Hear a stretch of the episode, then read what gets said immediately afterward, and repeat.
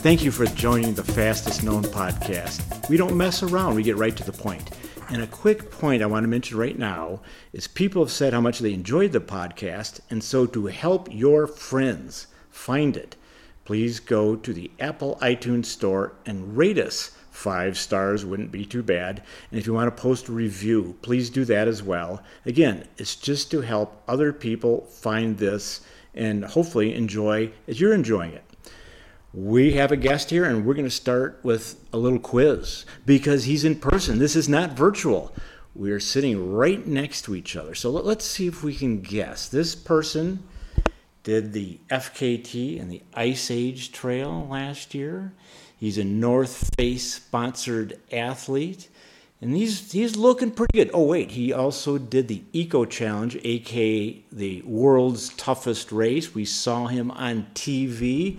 And and how else, in case they haven't guessed, how else would you describe yourself? How, what other hints would you like to give? Um, I would say I am known for a crop top and a Speedo. Oh, man. Good hint. The Speedo was looking good on uh, on the uh, Discovery Channel. That that was that was good. No, I'm sorry. That was that was uh, H B O, wasn't it? Amazon Prime. Amazon Prime. Yep. Sorry, sorry. So go to Amazon Prime. It's a ten-part series, and you can see Coree Woltering wa- rocking the Speedo on uh, Amazon Prime. Welcome, Coree. Thanks for being here. Yeah, thanks for having me. Yeah, this is fun. Now, you are passing through mm-hmm. Boulder, Colorado. You're going from, I think, the Midwest, but I heard you just say that you're going to be in Colorado for a month. What, so what's up? What are you up to right now? Yeah, um, so I'm currently just kind of kicking off a training block for High Lonesome one hundred. Um, I'm really excited for that course, um, but it is, you know, up high. So coming from Illinois, I need to do some altitude training. That's true. So High Lonesome is at the end of July, and it yes. takes place down in the Sawatch Range, mm-hmm. which is actually the highest range in America. Yes. Period. So, um, wow. Uh, so you're going to be spending a month down there, or? Um, I'm kind. I'm kind of going to be all over. Um, I'm actually heading out to Utah right now for a race at uh, Brighton Ski Resort. Um, there's like a six point seven mile race out there that has like thirty-four hundred feet of elevation gain. Oh, that's the Wasatch steeplechase. Uh, no, it's the Cirque series. Oh, okay. Yep. So I'm super pumped for that. Um, I've never really spent any time in those mountains, so that will be really fun. And then I'm doing the Silverton Alpine fifty K. Oh. Uh, the next weekend, you know, just trying to get in a supported long run while I'm up there. Um, I'm going to help Aravipa with their live stream of the twelve mile race on Sunday.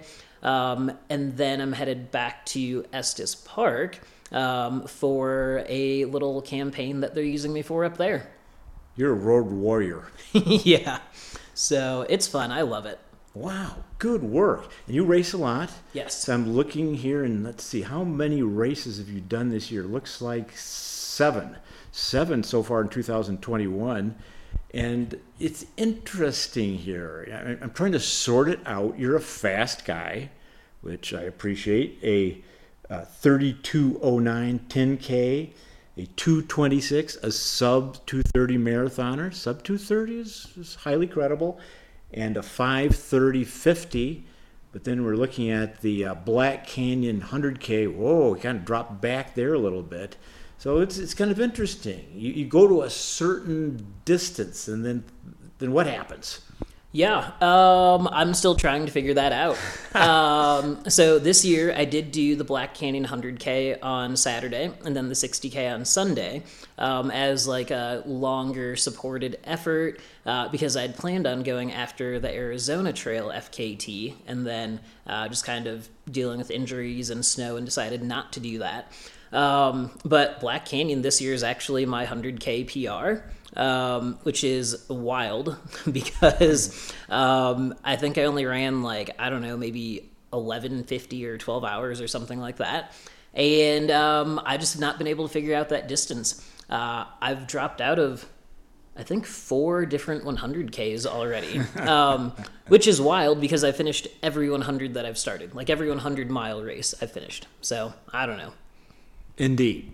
Well, that's how it goes with running. Yeah. We, we, we want to be as rational as possible. We want to get these training plans to lead to a certain result, but it's hard to tell what's going to happen.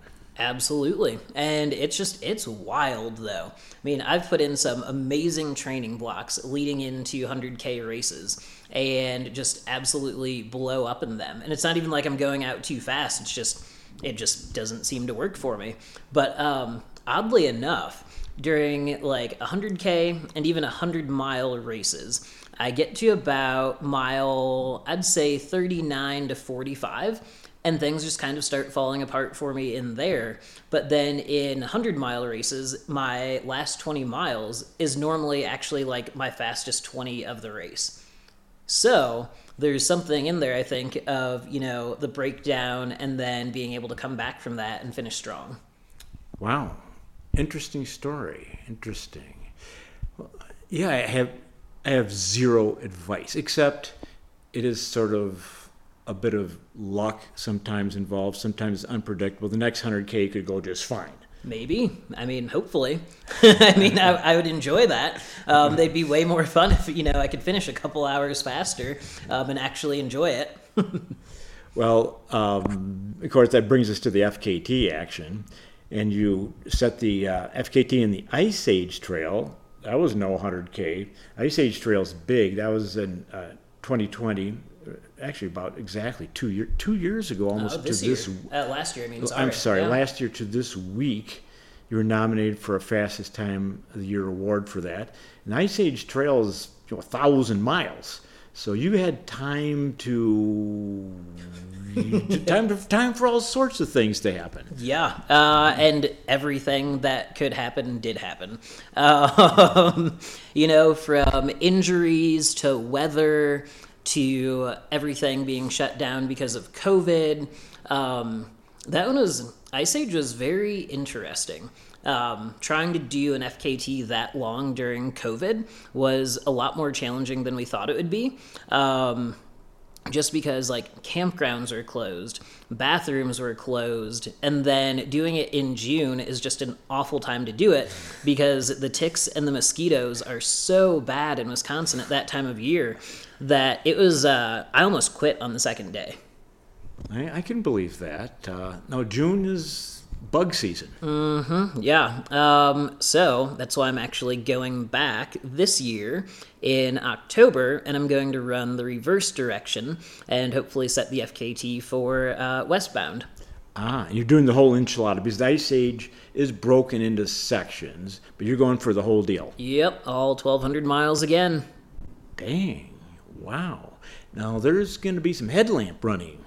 Oh, yeah, absolutely. With an October start, I mean, we only have not a lot of daylight at that point, which is totally fine. Um, I'm actually a better night runner than I am a daytime runner anyway. So um, on most, like last year for Ice Age, uh, we we had a plan that we wanted to be on the trail by about seven a.m. every day. And like, I'm just not a morning person. And so um, originally we were going to be on the trail at five thirty every day. And I woke up on the day we were going to start and I was like, I'm going back to bed. We'll start at seven. so. So you made a quick change on the fly. Yep. So um, we kind of stuck to that like seven, seven thirty a.m. start, except for a few days. But, um, you know, I just found that it really wasn't necessary to start that early. Um, and so now I've actually changed the the plan for like F K Ts like this to just wait and, you know, start whenever I wake up that morning, um, you know, have breakfast, just get ready for what's going to be happening. So, I mean, if that means we start at ten a.m. or we start at noon, I'm totally fine with that because, you know, it's, it's not the day. It's just once the clock starts, then the clock starts. Um, so I like, I prefer to run at night though. That's really interesting. You're, you're, you're a night person. That's, I mean, there's some people who just biorhythmically are morning people. Some people are night people. Absolutely. Um, you know, for me, it's like the first, when we were starting at seven every day, like the first maybe three hours of the day were absolutely miserable for me. I mean, they're going to be miserable anyway, just because you've been out there for almost three weeks. But, um, you know, the first three hours are just pretty slow. Um, I'd have to start out walking in the morning and just like I just wasn't mentally in it. And then, you know, we'd get to around eleven a.m. or so, and things would start to click. And then by mid-afternoon, I was like, oh, yeah, I'm actually really excited to be here. And then when the sun would go down, it's like I'd get a second wind. And from probably, honestly, from eight p.m. till about eleven p.m. were my most productive hours um, on Ice Age. That's very interesting. And so by going in October, it's like, whatever. Yeah. Like, great, you know, we can start at ten a.m. and, I mean, we're only losing, what, like ninety minutes of daylight at that point? Um, but then it's like, we can still go. If we start at ten a.m., then we can push until two or three in the morning. And that's what I think is going to be um, really key for me. And I think it's important that your crew is also nighttime, night people, too, I would imagine. Absolutely. I mean, it's it's definitely hard on the crew, um, but like luckily I have a lot of night owls on the crew, so we're good. Okay, here's a technical question. Since you're obviously well versed in this topic, what's the headlamp? What kind of headlamp do you use? Um, you know, I use a bunch of different headlamps. Um, just, it really kind of depends. Sometimes, I mean, I don't even use a headlamp. Sometimes I use like a handheld flashlight. Sometimes I'll use like a waist belt. Um, I don't really have one that I'm super particular to. Okay. Well, interestingly enough, uh, when I started doing this, handhelds were the way to go. There wasn't really headlamps, and headlamps just took over. I don't use headlamps running, because I don't like the night vision I get. Yeah. You know, your your eye and the headlamp are at the same angle, so you can't differentiate. You have minimal depth perception. If there's any fog or dust, it's illuminating it. So I like to do a handheld, and I drop it down low so I have a different angle. And also then I don't have to turn my head to look off to the side. Yep, I, I completely agree with that. Um, and I also found out that in like super foggy conditions, like this is completely different, but um, I never understood why some races require like two headlamps. And then I was at Ultra Trail Mount Fuji in just like this really, really foggy um, conditions. And I realized, oh, if I have a headlamp on, I still can't really see that far. But if I use the second one as a handheld, then all of a sudden I can actually see. And that's when I realized, oh, maybe I should start using handhelds or waist lights and stuff like that.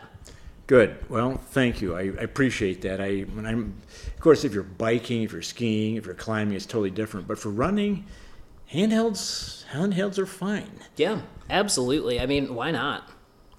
Okay. Well, thanks for the tip on that. So your most recent project, of course, was the uh, Pinhoti, Pinhoti Trail down there in Alabama and Georgia. Yes. Yeah. So that that was a. Uh, You had to work at that one, didn't you? Absolutely. I mean, that was three hundred forty-nine miles, um, about fifty thousand feet of elevation gain. And um, that one was, that was tough. I mean, we we only took about a week to plan this. And our planning consisted of sitting in an Airbnb in Chattanooga. And we were watching YouTube videos on the trail trying to figure it out. Um, and so, like, we had never we had never put, you know, feet on the trail before. Like, we'd never seen the trail. Uh, I just knew what the trails in, you know, the Southeast are like and said, you know what, let's go for it. Okay, that was done just this April, five days, seven hours. And um, interesting, would it be would it be safe to say that your forte is not methodical pre-planning?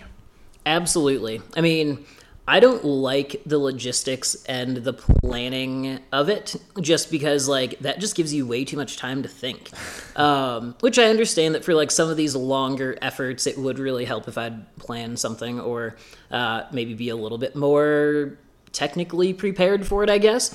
Um, but I think that's kind of part of the fun. Um, I don't know. I'm just... I don't like spreadsheets. I like it.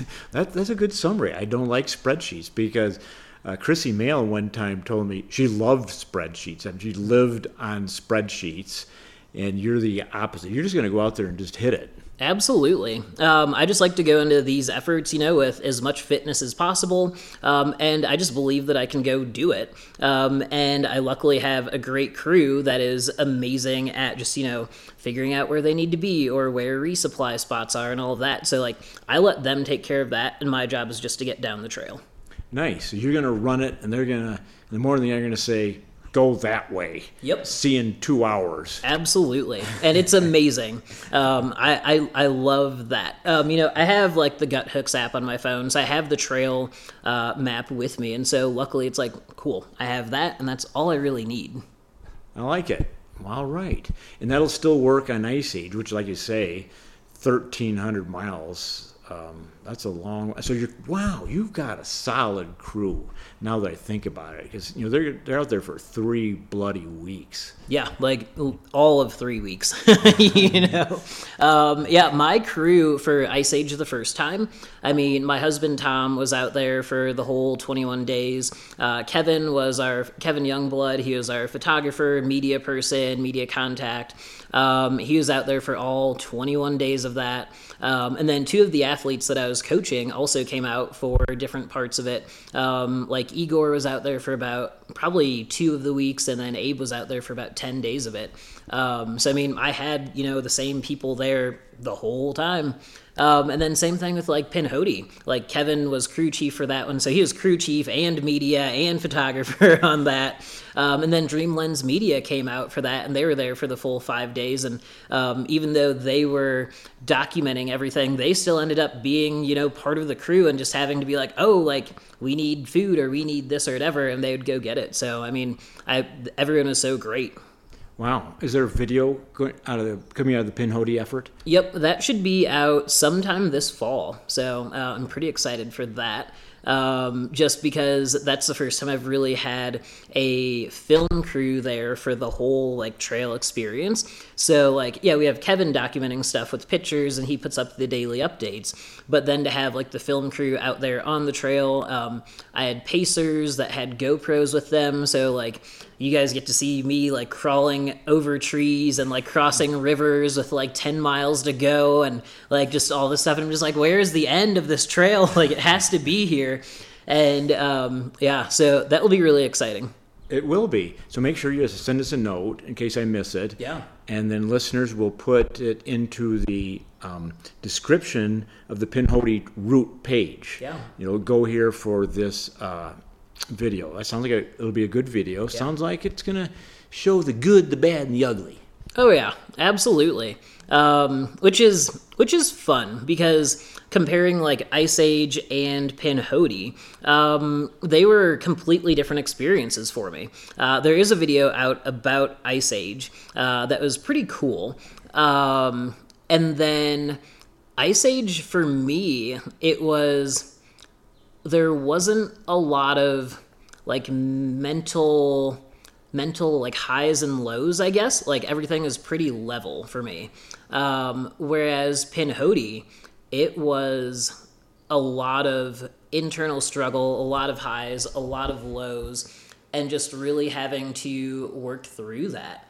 And I I don't know that that's what I was expecting it to be. And so um, so I'm really excited to see how the video gets edited and just uh, just what they do with it, because it's going to be fun. Well, here's the question I got to ask. So if one's passing through the Pinhoti Trail area down there in Alabama, one is passing through a, more than a few Confederate flags flying, you know, off the mailboxes and so forth. You know, maybe this is, you know, good old boys hanging on to their heritage. Maybe it's a little more aggressive than that. I, I have no idea. But as a black man who's out there at night, did you feel safe or uncomfortable, or did you feel fine? Yeah, that is a great question. And, um, you know, it's it's one of those things that I didn't necessarily even think about before I started the trail, because in my head is like, oh, this is a three hundred fifty mile trail. I'm going to the south and I'm going to go get this F K T. Um, and then um, we were at the Pinhoti Outdoor Center the day before we started, and we were talking to Nathan and his wife, and they were just amazing, just giving us tips on the trail. And they're like, by the way, like at mile like thirteen or whatever it is, they're like, you're going to see just a giant Confederate flag out there. And they're like, you know, this isn't racism. They're like, this is, you know, it's just people trying to hold on to their heritage. And in my head is like, oh, okay, yeah, like whatever. I mean, it it's a giant flag, like huge, and it's on a giant flagpole. But I'm like, you know, okay, like, I'm not going to let that stop me from this effort or anything like that. And actually, I almost felt like it was more important to be out there doing that just because um, people want the outdoors to be a an open and safe place for all people. But historically, the outdoors haven't necessarily always been, you know, that open and uh, just available to everybody. So by doing the Pinhoti Trail, like, I just wanted to bring awareness to, like, hey, this trail is out here. Um, yes, it is in the South. Um, overall, like, I I felt safe, um, even though the first night, like, I did the first night pretty much alone. Um, and that was... It was definitely an interesting experience, like leaving my crew um, as the sun was setting and just knowing that I'm going out into the dark. I just have a headlamp on, like, here we go, um, and not really knowing the area that well. And um, luckily, there are some trail runners in the area that saw that I didn't have a pacer for that first night. And so they came out around, like, probably eleven p.m. and said, hey, like, we can pace you through the night if you'd enjoy that. And, like, thank God, you know, like, at least there's someone that knows this trail. I'm not going to be alone out on the trail. Um, and so, like, I never felt unsafe. But there were a couple times that people in the area that knew I was doing the trail would, like, drive up to the crew and they're like, hey, like, is Coree out there alone? If he is, like, does he have a gun or does he have a knife or yeah. something? Um, and there, for them, the, my crew is just like, I don't know, like, does he? Like, and so it's just like, and it was interesting because um, the the people that were saying this weren't necessarily worried about um, like racism, like acts of violence like that way, but there there are a lot of, like, drug problems in some of those areas, and so they're more worried about, like, somebody with drugs, like, being more aggressive than more of, like, a race thing. That's an amazing story. Yeah. And it says a lot about you. Hopefully it says a lot about our country. You know, like they, they were saying, okay, there's some folks down there probably do not necessarily share your political views or mine, but they're they're good folks. They're they're doing what they're doing, and that's all good. And the concern for your safety was really about this drug disaster. This whole war on drug thing has been a phenomenal failure, and there's far far more people dying of overdoses from illegally prescribed opioid medications than from anything else. But that's a tangent. But they were. They were worried about that, and you uh, you just said, hey, I'm just going to throw down. I'm going to go do this, and you did it. Yeah, absolutely. Um, and, like, it was amazing. The people along that trail were honestly just really awesome people. Um, pacers were coming out of the woodwork. They were like, hey, like, we, they're like, yeah, I still have to work, you know, my eight to five or whatever, but then I'm going to come out and I'm going to pace you from seven p.m. till three a.m. and then go home to sleep for a couple hours, then go back to work and then come back and pace. And, um, like, that was awesome. People are making, and these are people you did not try to find. They just showed up and said, hey, Coree's out here. I want to throw down. Yeah, people saw that I was alone for that first night, and they just said, hey, like, I'm going to come out and help you. And then they just kept coming back. So it was really awesome. Um, and then uh, people were dropping off homemade food. Like, one of the nights, it dropped to, like, twenty-six degrees, and I was just freezing. We had gone through, like, three water crossings overnight, and I'm just... I was freezing, and it was, like, five o'clock in the morning, and I'm just like... Actually, I said this probably at, like, eleven p.m. I'm like... Can anyone find me soup? I'm like, and I don't want chicken and stars soup because that's what I normally use. But I'm like, I don't want that. Like, I want actual food. Like, I want a good solid soup. And so someone saw that on social media, and I can't remember what her name was, but she was awesome, and she made uh, two homemade soups and then ran them out to us in the middle of the woods, in the middle of nowhere, and that was just so amazing, you know, because she's like, yeah, you're cold, like, I'll make you homemade soup and bring it out. Like, just so many awesome things like that. These are wonderful stories. Yeah. I, I really appreciate hearing these stories, because if you look at social media, sometimes you see these culture wars taking place, which is why I'm generally not on social media, because when I meet people, I'm kind of okay with almost anyone I've ever met. If I'm face-to-face with someone, I'm, I feel like, hey, we're all in it together. While it seems to be, maybe the media likes controversy. I don't know. I'm not sure what to say about this, but I appreciated your story. Yeah, thanks. I mean, same thing with... Um, Same thing with Ice Age, you know, like um, the George Floyd incident happened, you know, three, maybe four days before I was starting Ice Age. And the Ice Age Trail starts an hour north of Minneapolis on the Wisconsin-Minnesota border. And so that was another wild one where, like, Kevin was flying in from Vegas and he was flying into Minneapolis, but then the highway was shut down. So, like, even before, you know, even before this F K T attempt was starting, we're already coming into problems of, like, oh, can I get my crew from the airport to the start of this race, or the F K T, you know? And then um, it was very interesting because, like, northern Wisconsin is very rural, and um, you don't always see a ton of people out there. There are plenty of Confederate flags in Wisconsin, too. Um, and it it was interesting because um, I rolled my ankle on day five of Ice Age. Didn't tell my crew about it till day seven. And then on basically day eight, um, I was I was like forty miles ahead of record pace or something like that. And then, like, my ankle is just like, you you can't go anymore. Like, here you go. So we're just icing my ankle on the side of a trail. And we just went on Facebook Live and we're like, hey, like, this is what we're doing. Uh, my ankle's not really that great. Like, just, you know, if, um, if we're just, it's like, I'm not going to quit, but we didn't really know what to do at that point. So people started commenting. They're like, oh, like, what would Coree like to eat? Or what would Coree like to drink? Or how can we help? And so at that point, I was craving lasagna and red velvet cupcakes. So oh. I... okay. All right. We're getting, yeah. That's how it works in the ultra world. We get kind of specific sometimes yeah. when there's nothing else to think about. Absolutely. And I mean, those were the two things that I wanted, lasagna and red velvet cupcakes. So people in Wisconsin saw this, and I kid you not, people are making homemade lasagnas and running them out to the trailhead in the middle of nowhere. People are baking homemade red velvet cupcakes and dropping them off for the crew. Um, different breweries along the way were dropping off beer for us at trailheads, like just so many awesome things like that. And then so many people just invited us into their homes so that we could shower or sleep for the night or just have a home-cooked meal and sit down at the table with them and their family. And it was amazing because, you know, my crew is normally like three, four, sometimes five people. And they're just like, oh, yeah, we have beds for you, or we have couches, or just, you know, you can sleep on the floor, whatever you want. And so even though we're in like these small, like rural places, people are still so friendly. And especially at that time, I thought it was an extremely important story to get out there. I wanted everybody to know that, and I wanted people to know that I felt safe out there. Wow. Good. That, I'm, I'm still processing this. This is there's a lot to what you just said. You mentioned rural areas. Now, rural areas, I'm just going to kind of go off on this one sure. a little bit, if if we don't mind.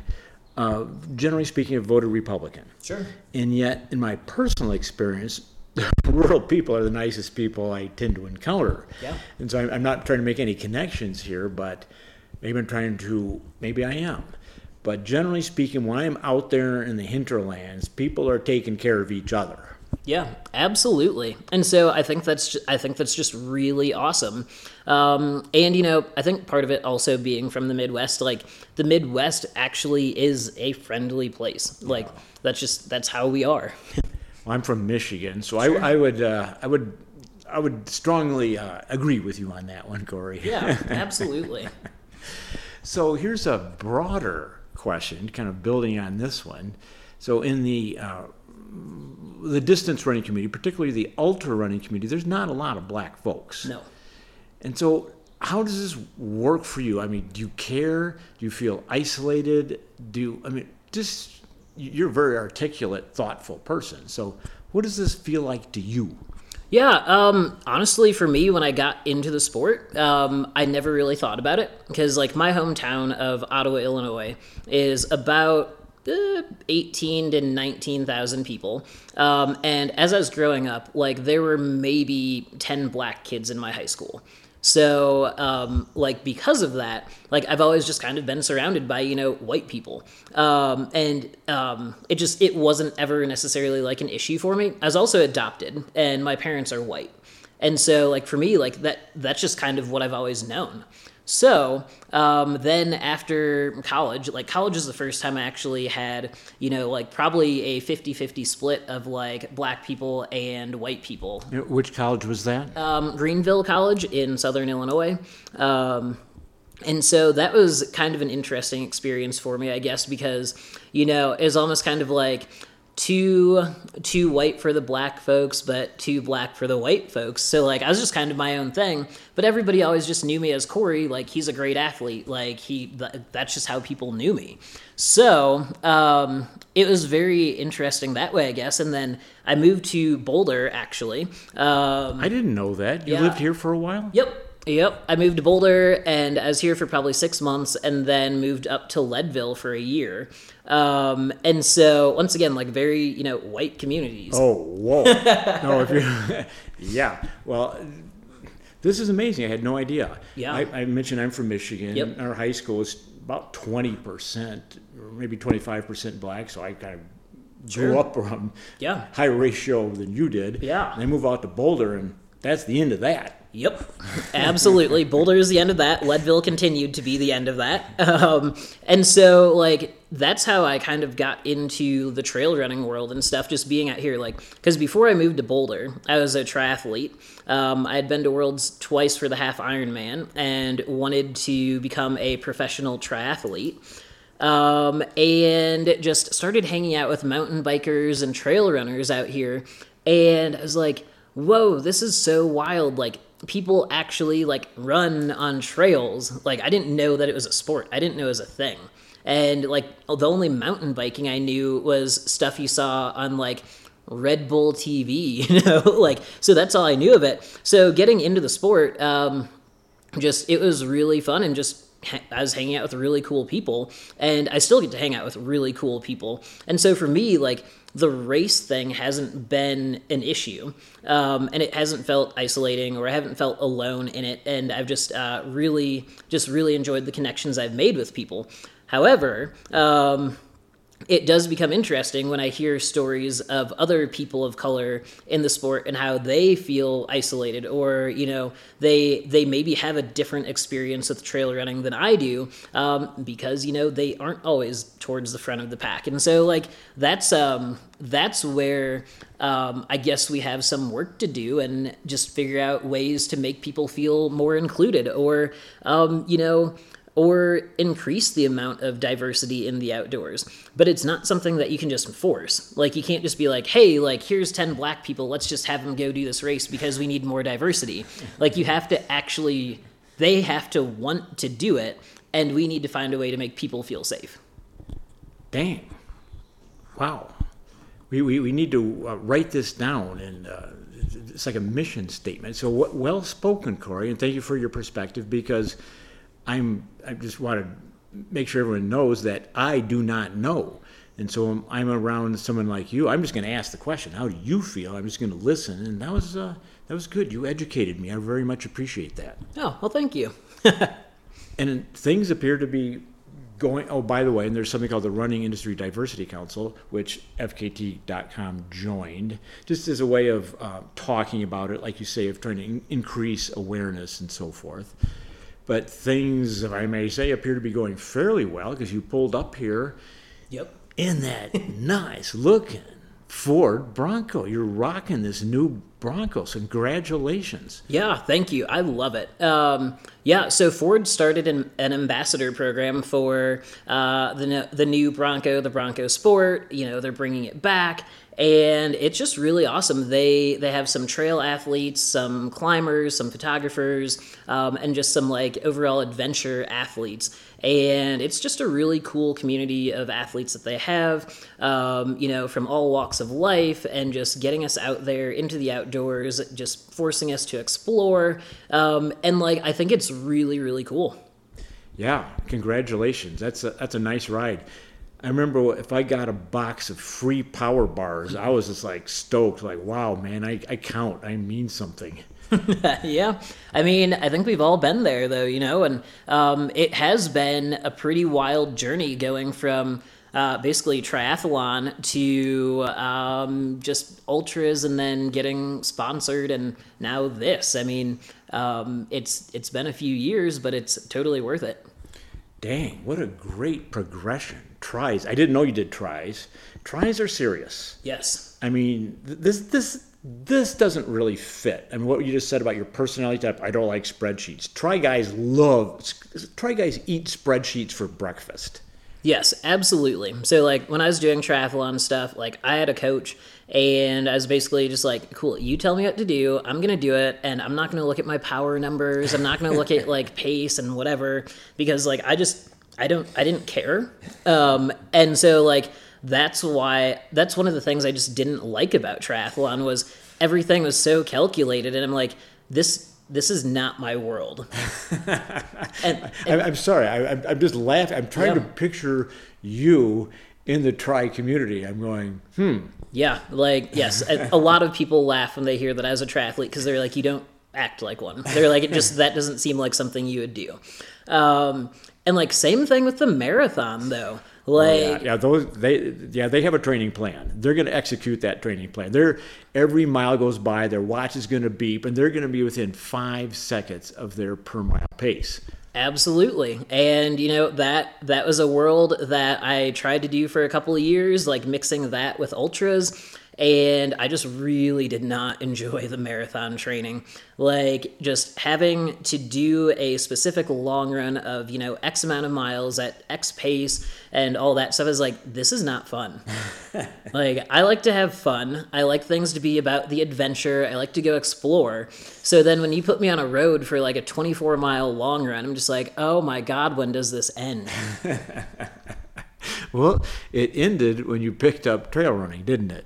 Uh, pretty much. Like, that was the beginning of the end of marathoning for me, I think, um, which ended up being a great choice. Right. Well, welcome to the wonderful, wild, woolly world of F K Ts, which is kind of the opposite. Now, creativity is a component here. You have to you have to invent your own adventure. You can't just sit here because no one's going to tell you go run the Pinhoti Trail or the Ice Age Trail. And then someone's got to figure it out. There's a, a modicum of logistics that must be accomplished. The navigation, the weather, et cetera, et cetera, food, et cetera, et cetera. But culturally, there is the let it flow attitude. There, there's kind of, there's an art to the F K T. So it's it's definitely a sport, but kind of like climbing, there's an artistic element that is part of the culture. Absolutely, and I think that's what really draws me to it. Because, um, like, once again, like, I love trail racing. Like, I enjoy that. I think, you know, whoever comes up with these different courses and stuff, like, amazing. Something like Cocodona two fifty. Like, that's an amazing course, and it takes you through some just really, you know, awesome spots of Arizona that most people would probably never see otherwise. And just, like, any of those races, like, great. Like, I love that. But then the fact when you can get out and do an F K T of like a trail that's already there, or maybe you establish your own, like I think that's just really, really awesome. Nice. It's kind of like climbing in that regard. You know, there's first ascents in climbing, which are lauded, and there's obviously new routes in F K T-ness, or you can go out and do standard routes. So there's an interesting climbing, in my opinion, analogy here, or, or a correlation where the The style is also important. It's not just the number. Absolutely.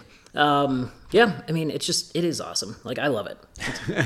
And you've brought a little bit of, in my personal opinion, sorry, here I'm editorializing, badly needed style to this sport. Like when your your little hint that you gave the listeners, you know, rocking the Speedos. It's like, okay, this guy's this guy's not shy.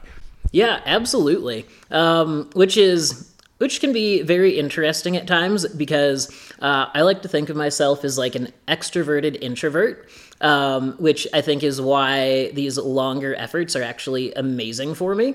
Um, because, you know, you get to spend a lot of time in the outdoors alone with your thoughts, or maybe alone or well, I guess with a pacer um, or a couple pacers. Um, but when you're out there for, you know, twenty-one days or whatever, you're not talking that whole time. And so sometimes I would just tell my pacer, hey, like, go fifteen feet up the trail. and just walk up there at the pace that we need to be on, or run at the pace we need to be on. I'm going to be back here doing my thing. You be up there doing yours. Um, and so like, I really do enjoy a lot of alone time, but then at the same time, it's like, when I want to talk to people, I'm like, hey, where are you? Like, come right here and we're going to talk. And here we go. Got it. Nice. Nice. Well, this is, wow, this is, I'm this, I appreciate you so much. I'm just delighted. This is really a fun conversation to have. Yeah, absolutely. This is great. So here's a really wide open question. Love it. These are my favorite types of questions. So you've been on a number of podcasts recently. Mm-hmm. And so you're, I think the Ice Age Trail kicked it off. Yes. I think. I mean, all of a sudden, Coree Woltering, I hadn't heard of you, pardon me, sorry about that. But Ice yep. Age Trail, you were in national news, literally. That was, like you said, just one year ago. So you've been on podcasts. Uh, you got a really cool T N F North Face sponsorship, Ford. But what would you, with no one asking you any question, what would you like to say? Whether it's something that no one knows about you, some feeling or thought that you have, advice you'd like to give. This is a pretty open question, Coree. This is a tough. This is a tough question, but I think you can manage. Yeah, that is a tough question, and I just drove from Ottawa, Illinois to Boulder, Colorado, and I'm driving alone, so I mean, I've been in the car for about twelve hours, so uh, I have plenty of time to think, uh, and the first thing I will say is, slower cars stay in the right lane, and then you pass in the left lane. And so um, that is the first thing I would like to say.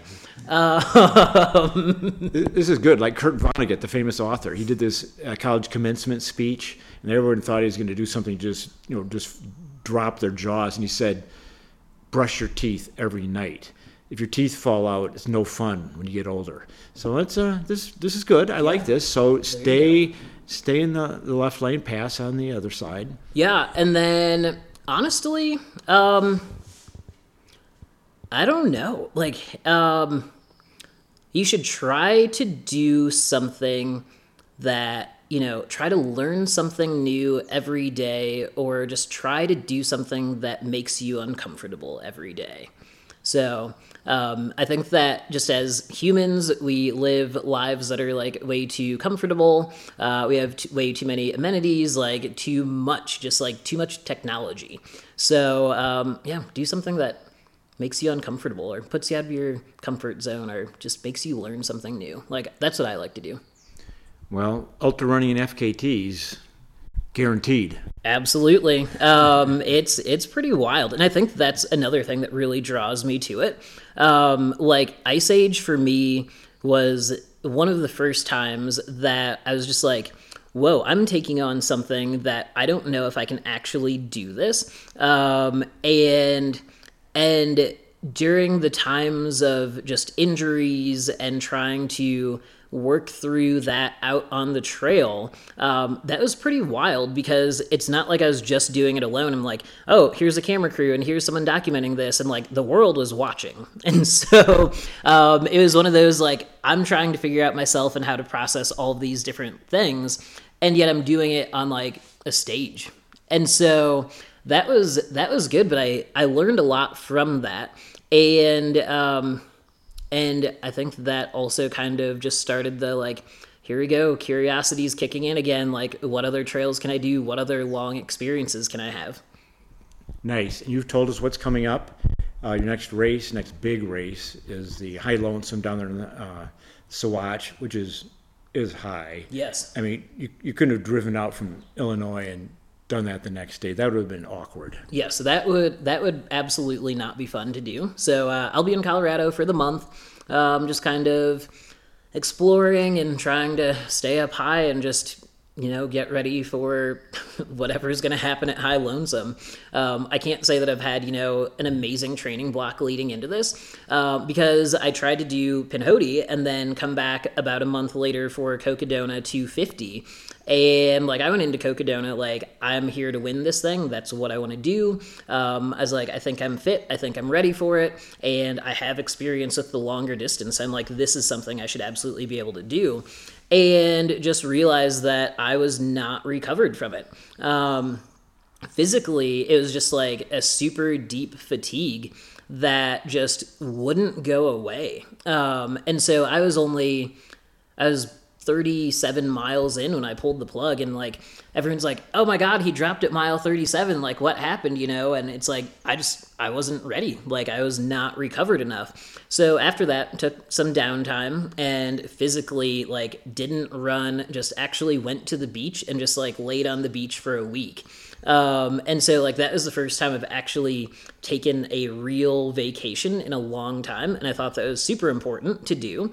Um, and then like runs coming back were like thirty minute runs, just like, here we go. Or I'd go hike for an hour and wasn't doing anything too strenuous. And finally the body came back around, and then, um, mentally kind of went through a little bit of a low in there where it's just like, Uh, I didn't realize exactly how much uh, Pinhoti took out of me uh, mentally. And so, like, I'm good now with that side of things as well. So everything's just kind of meshing. And I'm like, I've only been running maybe like fifty miles a week or something. But, you know, with the with the background of what I have, like fifty miles a week is still enough to be just base building. And then here we go. Altitude camp. Here we come. And welcome back to the People's Republic of Boulder. Yeah. And just drink the water and show up, and you're going to get after it here. I, I can't wait. And so I'm excited for it, you know.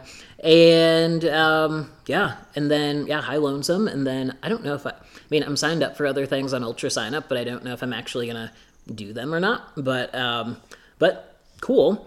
And then uh, back to Ice Age in October. Um, I have the eastbound F K T, so now I'd like to go after the westbound F K T.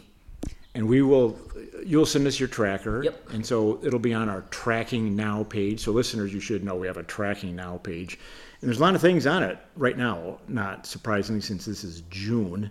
And we have, you know, Timmy Olson yep. on the Pacific Trail. We have all sorts of things happening. So you will be on this page in October. I appreciate that. And people can go to the written show notes and find your social media hashtags and handles there, uh, in case you'd like to follow Coree a little bit better.